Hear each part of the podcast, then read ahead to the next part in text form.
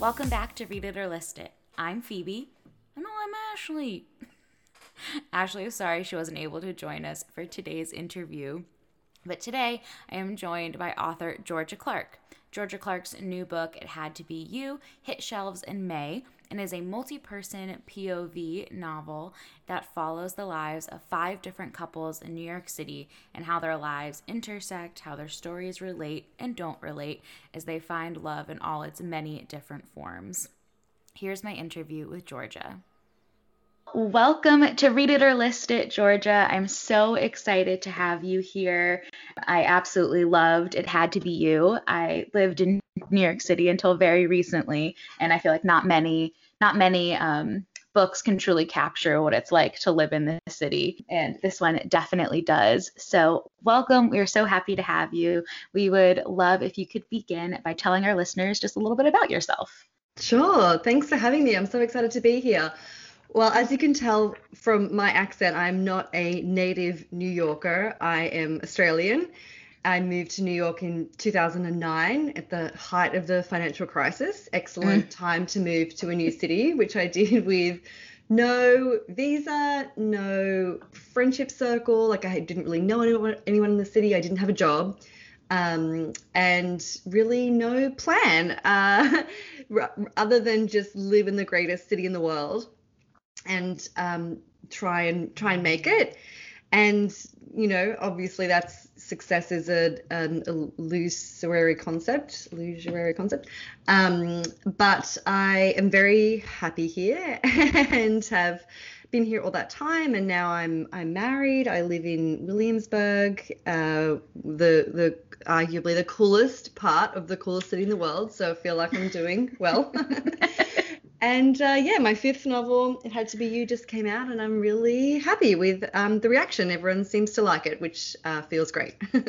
Yeah, it's such a delightful it's a delightful picture of modern life, I think, in this city, but it also really handles some identity, discovery, harder hitting issues that I think a lot of people will be able to identify with. I certainly did with some characters, and it's told in multiple point of view, which, as I told you before we started the interview, I started doing a little bit of my own writing and all of that. And anytime I read a multiple point of view book, I am so impressed with the author, because I don't think I could ever do it. And I know my friend Amber, when she was reading your book currently, and I was like, oh, I just finished that. I am speaking with Georgia shortly. And she was like, there's no one who does multiple point of view quite like Georgia Clark. So I was wondering if you find, why do you like writing in multiple point of view? And is it more difficult for some of the characters, or the voices come easily for some, a little bit more difficultly for others? It's such a good question. I really enjoyed writing in multiple point of view. There is 5 couples in this story, so we come in at through Liv's point of view, who is sort of arguably the main character. We like enter and leave the novel through her head. But then we sort of branch out into sort of 10 different people, and I really loved it. And I think it was something that came more naturally to me, because it is easier for me. Like, I think there's things about novel writing that are hard and easy for everyone, or easier. And one of the things I really like doing is just dropping into people's heads, taking on their voices, being able to see the world through their eyes.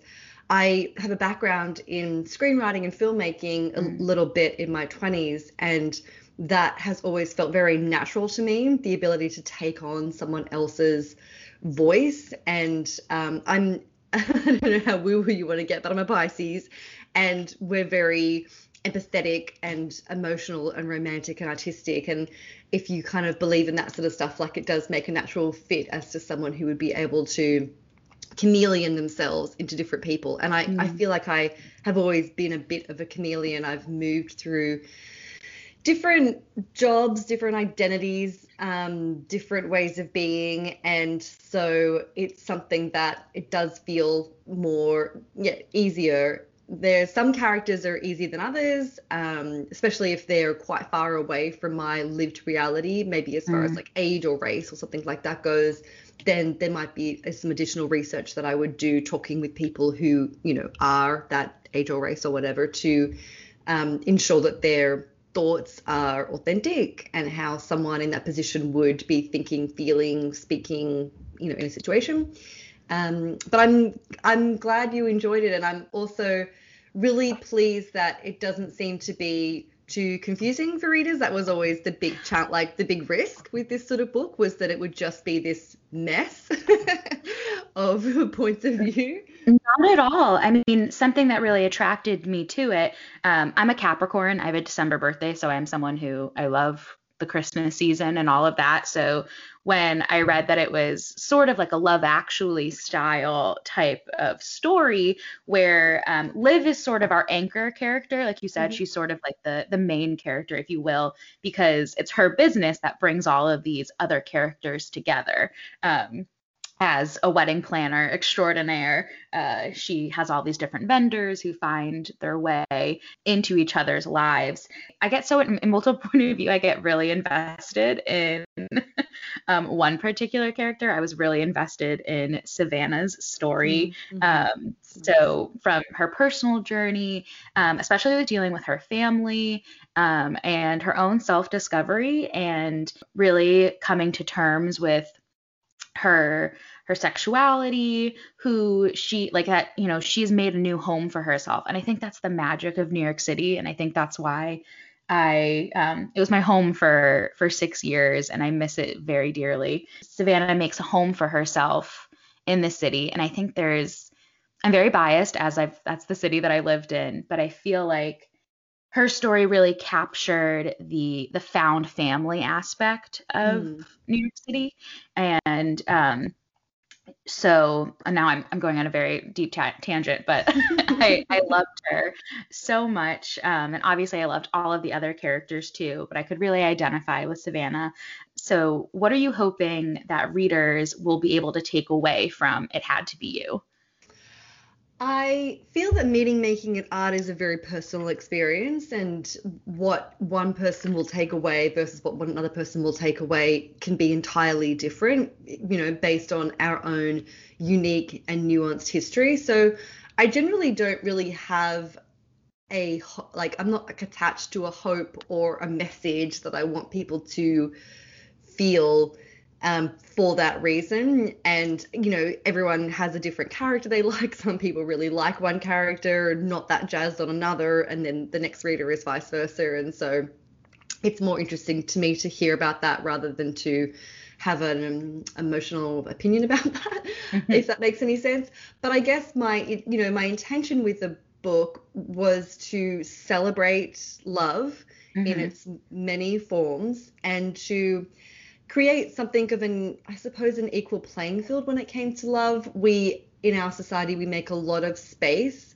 for stories about heterosexual love, like a lot of space, and stories about young love, you know, in our teens and 20s and 30s. A lot of our stories in pop culture about this time frame, which I get it, because often that's first love, and first love is really story rich and white people's love. So I wanted to create a cast of characters that just really opened up the conversation as much as I could within only having 10 characters. And of course there are so many more different iterations that I could have explored, and to just show that we're all human, we're all figuring this complicated thing called life out. We all have really different, you know, relationship baggage and stories we tell ourselves and ideas about commitment and what our person should look like and what they often don't look like that, and to try and kind of dig into that rather than, I think the benefit, I mean, I've told stories in, just solo POV but the benefit of having multiple characters and multiple couples is you're not sort of holding up one couple as like, this is how love is, and this is how it is, like, as a universal experience. Not that I'm sure any writer would be pretending to do that, but that was just sort of one of the exciting things about the concept that really drew me to the idea. As soon as I was playing around with it, I'm like, oh, this is a great idea, Georgia. So, and I just, you know, I hope that it's a hopeful, heartfelt, funny story that also reads as smart. And, you know, you mentioned at the top that this book deals with, like, there's like a lot of different issues woven into the fabric of the story through the characters, what they're sort of getting over personally and within their coupledom. There's a lot of issues woven in, which I think that I'm really pleased that readers have been responding so well to that, because I really believe that romantic comedies are such a space where you can hold two ideas at the same time, and one can be a story that is warm and swoony and sexy and fun, but you can also have in the same story something that is dealing with, you know, real life issues, heavier issues. We've all got a lot of, you know, shit going on, and to sort of have those things happen at the same time, that's the kind of storytelling that I really like, and so that's what I wanted to do in this book, and will keep doing in subsequent books as well.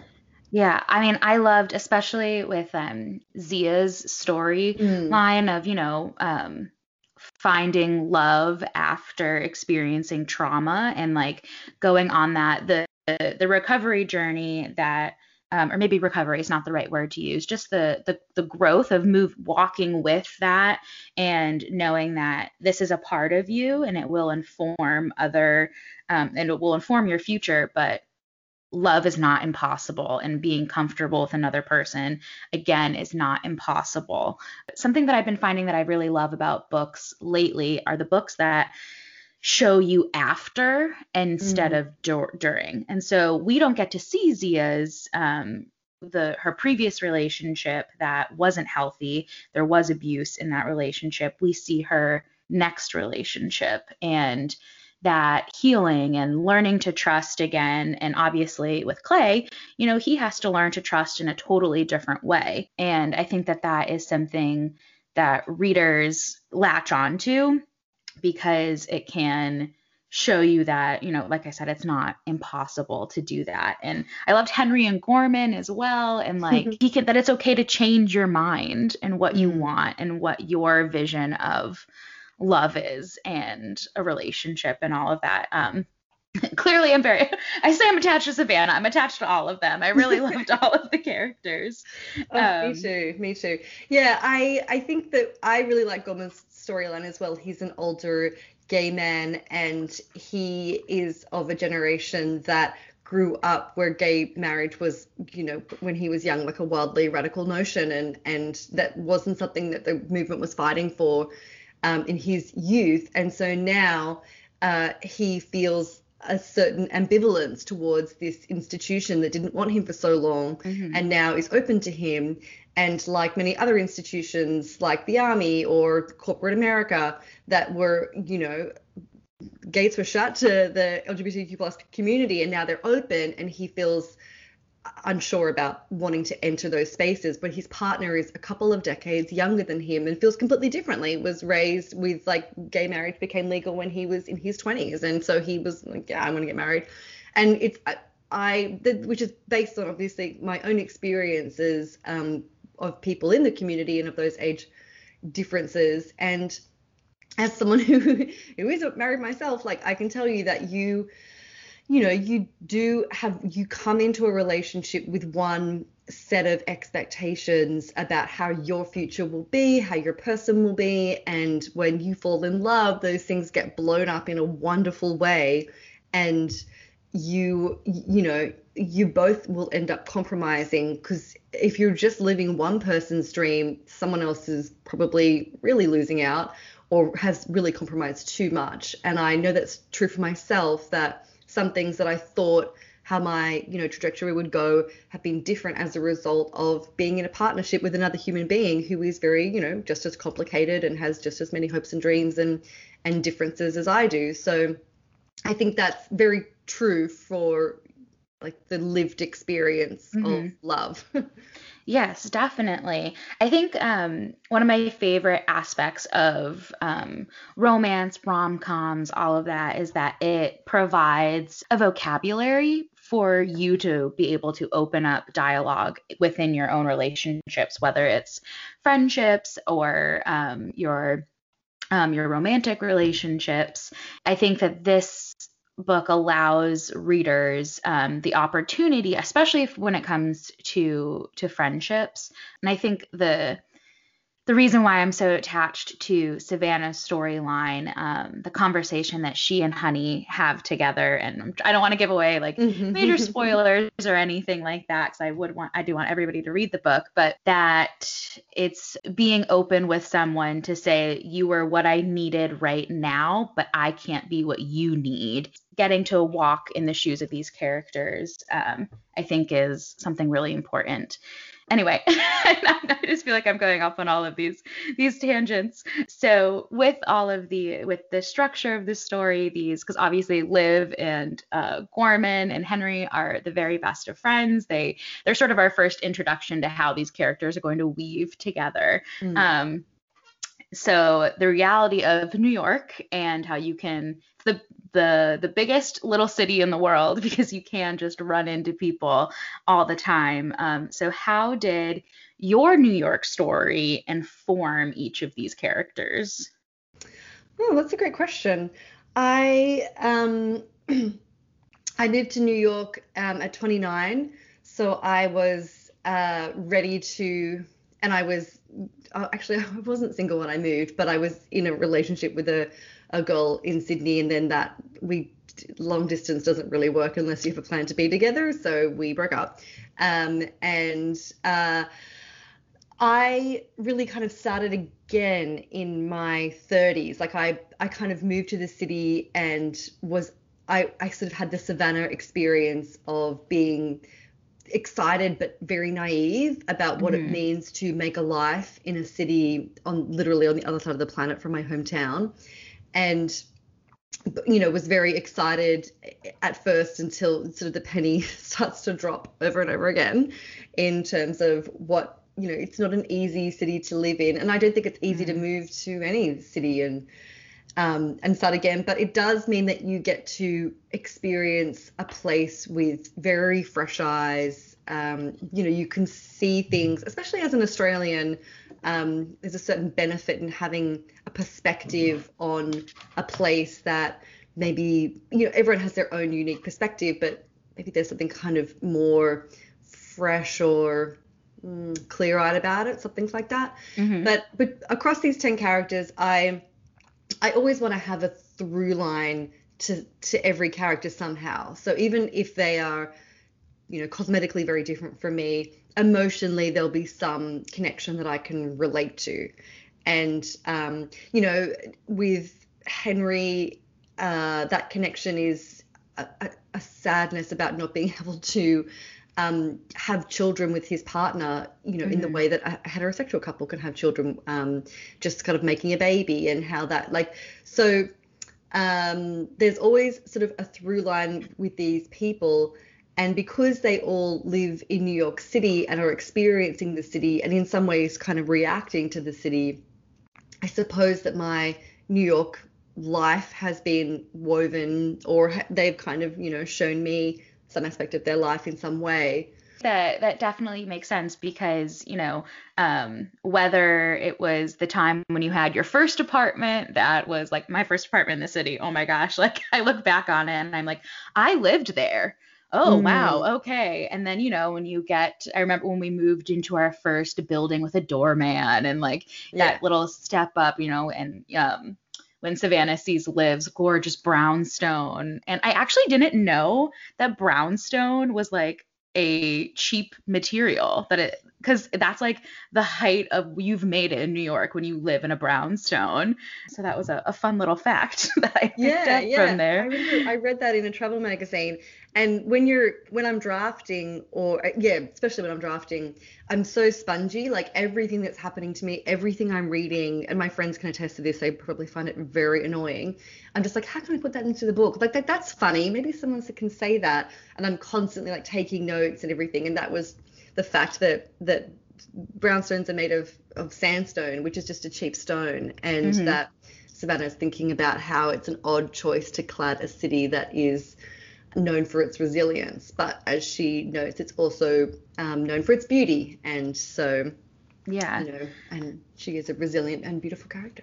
Definitely. I was going to ask what your writing process was like. So you're very spongy, picking up on anything that you can. But what else is your process like while you're writing?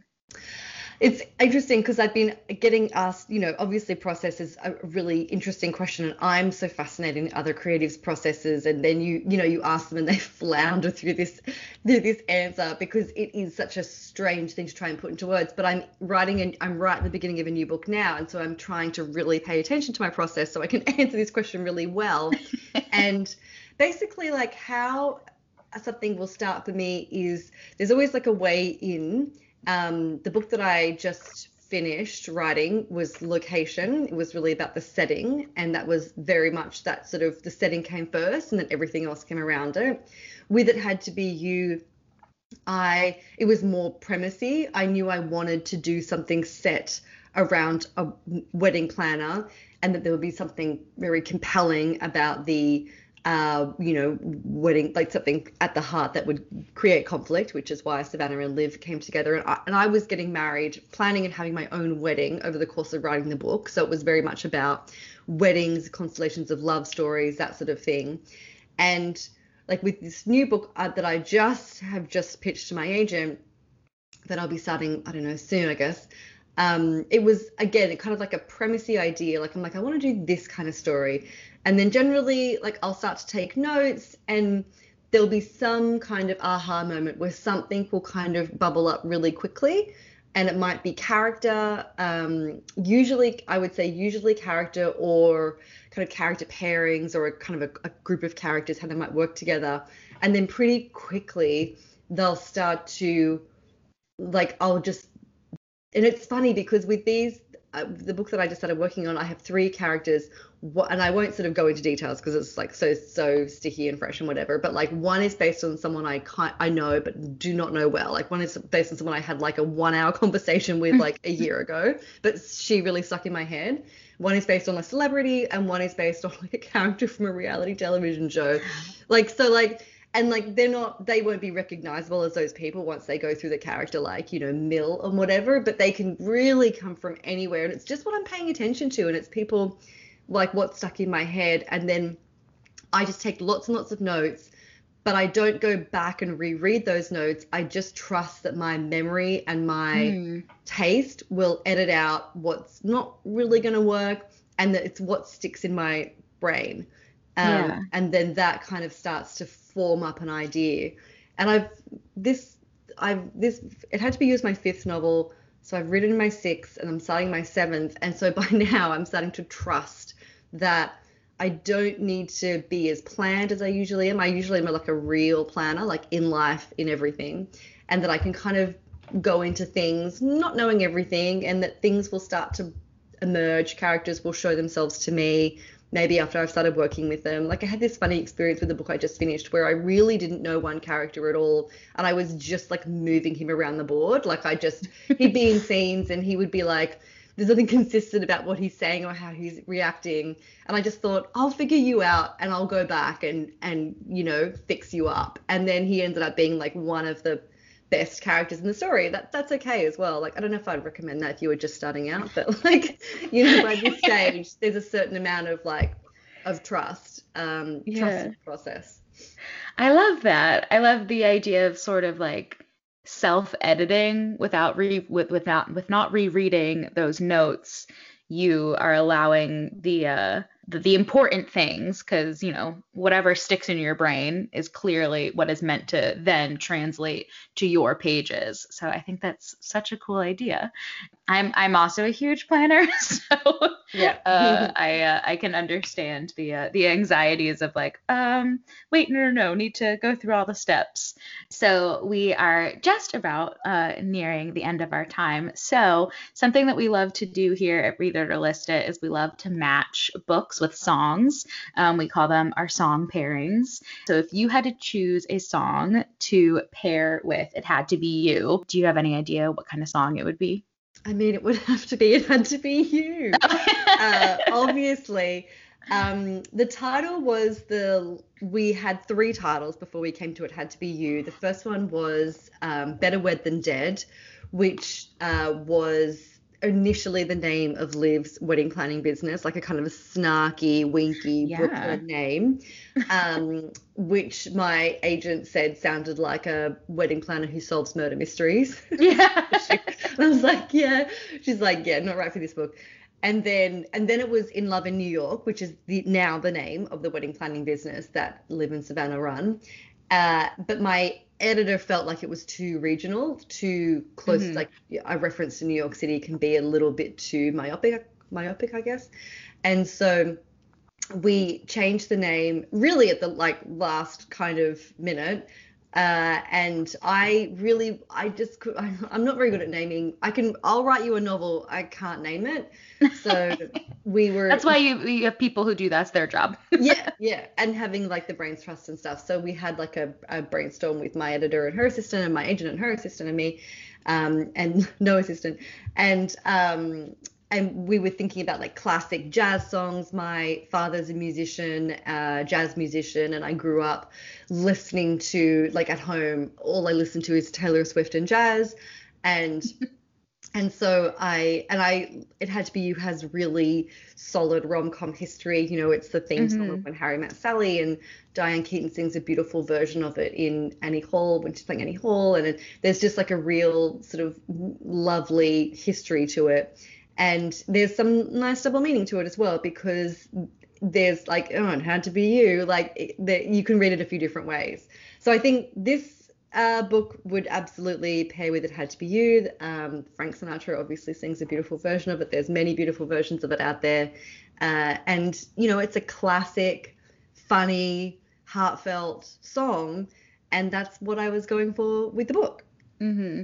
And it's a lovely idea of, you know, all of these people finding, whether it's a second love of their life in Liv's case, or it kind of also, I think it can speak to It Had to Be You yourself, all of that, which is, I think also very important, because you can only love someone wholly if you love yourself first. That's very true. It's a lovely interpretation. Thank you so much for joining me today, Georgia. This has been an absolute delight. Do you have any final thoughts for our listeners, where they can find you if you're out there on the social media sphere? I am out there on the social media sphere. I'm on Instagram, Georgia Lou Clark, and that's kind of the only platform I'm really active on. And I have a website, georgiaclark.com. I also host a live storytelling series here in New York City called Generation Women, where we invite a woman or non-binary performer in their 20s, 30s, 40s, 50s, 60s, and 70s to tell an original story on a theme every month. And we're just back to live shows, so come and see us live, and you can say hi to me. Oh my goodness. That's so exciting to hear. It's so nice that we're safely breathing life back into the ability to meet with other artists again. That is so wonderful. I was reading about that on your website a little bit, and I was like, oh, that sounds like such a wonderful evening. It's a dream. It's really nice. It's fun. Oh, wonderful. Well, thank you so much again, Georgia. It Had to Be You is available wherever you get your books, and it's one you're definitely going to want to find in your pool or beach bag this summer. Thanks again, Georgia. Thank you. Bye. If you enjoyed today's interview, please leave it a review and a rating on Apple Podcasts. It's the best free way to support Read It or List It. I know we ask a lot, but it really does make a huge difference. And if you're interested in any of the resources mentioned in today's episode, you can find them linked on readandwrite.com. Thanks for listening, and we'll see you next time.